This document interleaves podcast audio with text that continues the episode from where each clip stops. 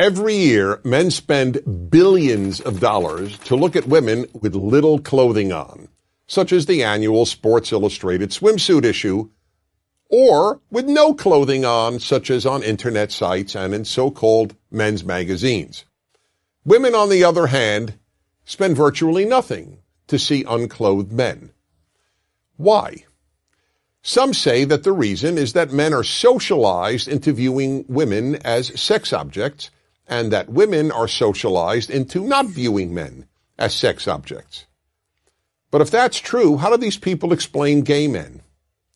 They are as aroused by pictures of naked men ah. as heterosexual men are aroused by pictures of naked women.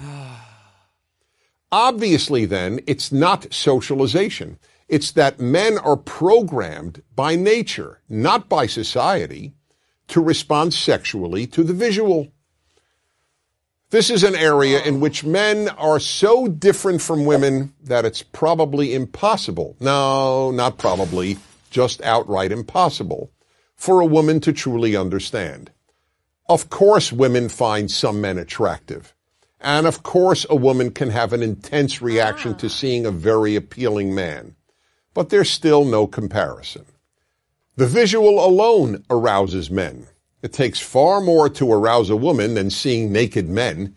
If that's all it took, most husbands would walk around the house naked whenever possible, or at least every time they wanted sex. And the average heterosexual man is excited countless times a day simply by seeing women in person, on billboards, in magazines, on television, and even in his imagination. This is not the case for women. Yes, there are some male strip shows for women but few women ever go, and the few who do attend them in groups, a girls' night out.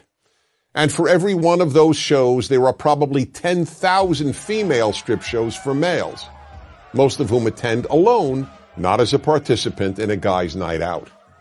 Let's be honest, there is no magazine featuring men's legs for women to look at and get aroused by but there are websites and magazines of women's legs for men. And are women paying to view topless men? Men pay good money to look at topless women. Again, that doesn't mean women never get turned on by merely looking at some men. Of course they do.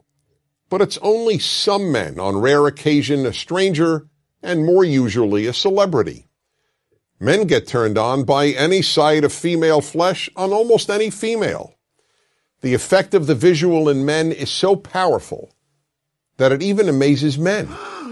A man came over to me after hearing me lecture on male sexuality and said, I've got a story to tell you. I was in front of a department store and the window was a seated mannequin.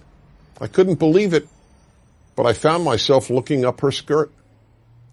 Here was a perfectly normal, responsible man who found himself looking up a skirt on an inanimate object shaped like a woman.